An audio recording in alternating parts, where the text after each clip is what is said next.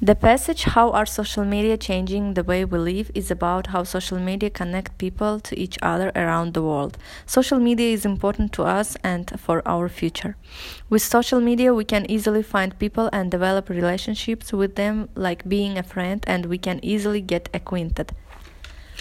For example, people learn some foreign language they can easily find some people who speaks english spanish or chinese etc to practice and to improve their skills.